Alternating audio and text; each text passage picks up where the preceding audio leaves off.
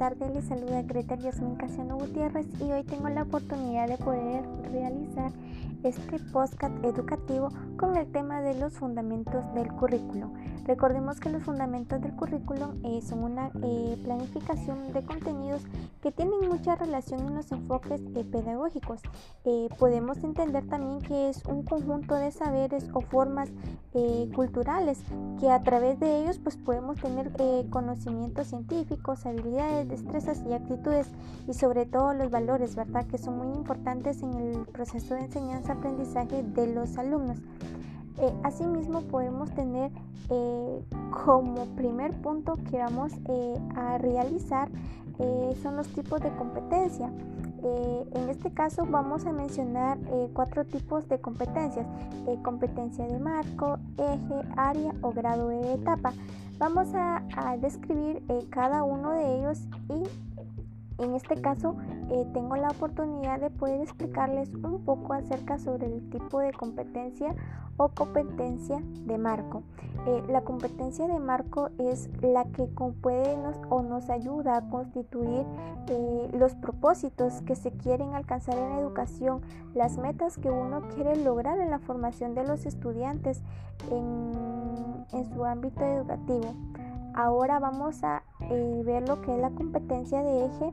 Son eh, todos aquellos que señalan el aprendizaje, sus contenidos, eh, sus procedimientos, sus actitudes, que van siempre ligados o tejiendo relaciones en el desempeño que articulan los estudiantes.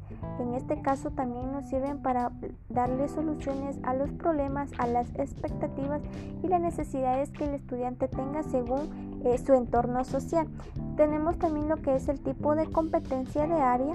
Eh, la competencia de área, pues en esta pues los estudiantes o a los estudiantes se le comprenden sus capacidades, habilidades, destrezas o actitudes a las cuales pues a ellos también les ayudan a que deben de lograr eh, distintas capacidades en las diferentes áreas, eh, bien sea de las ciencias sociales, en las artes, tecnología o en las áreas que se le imparten.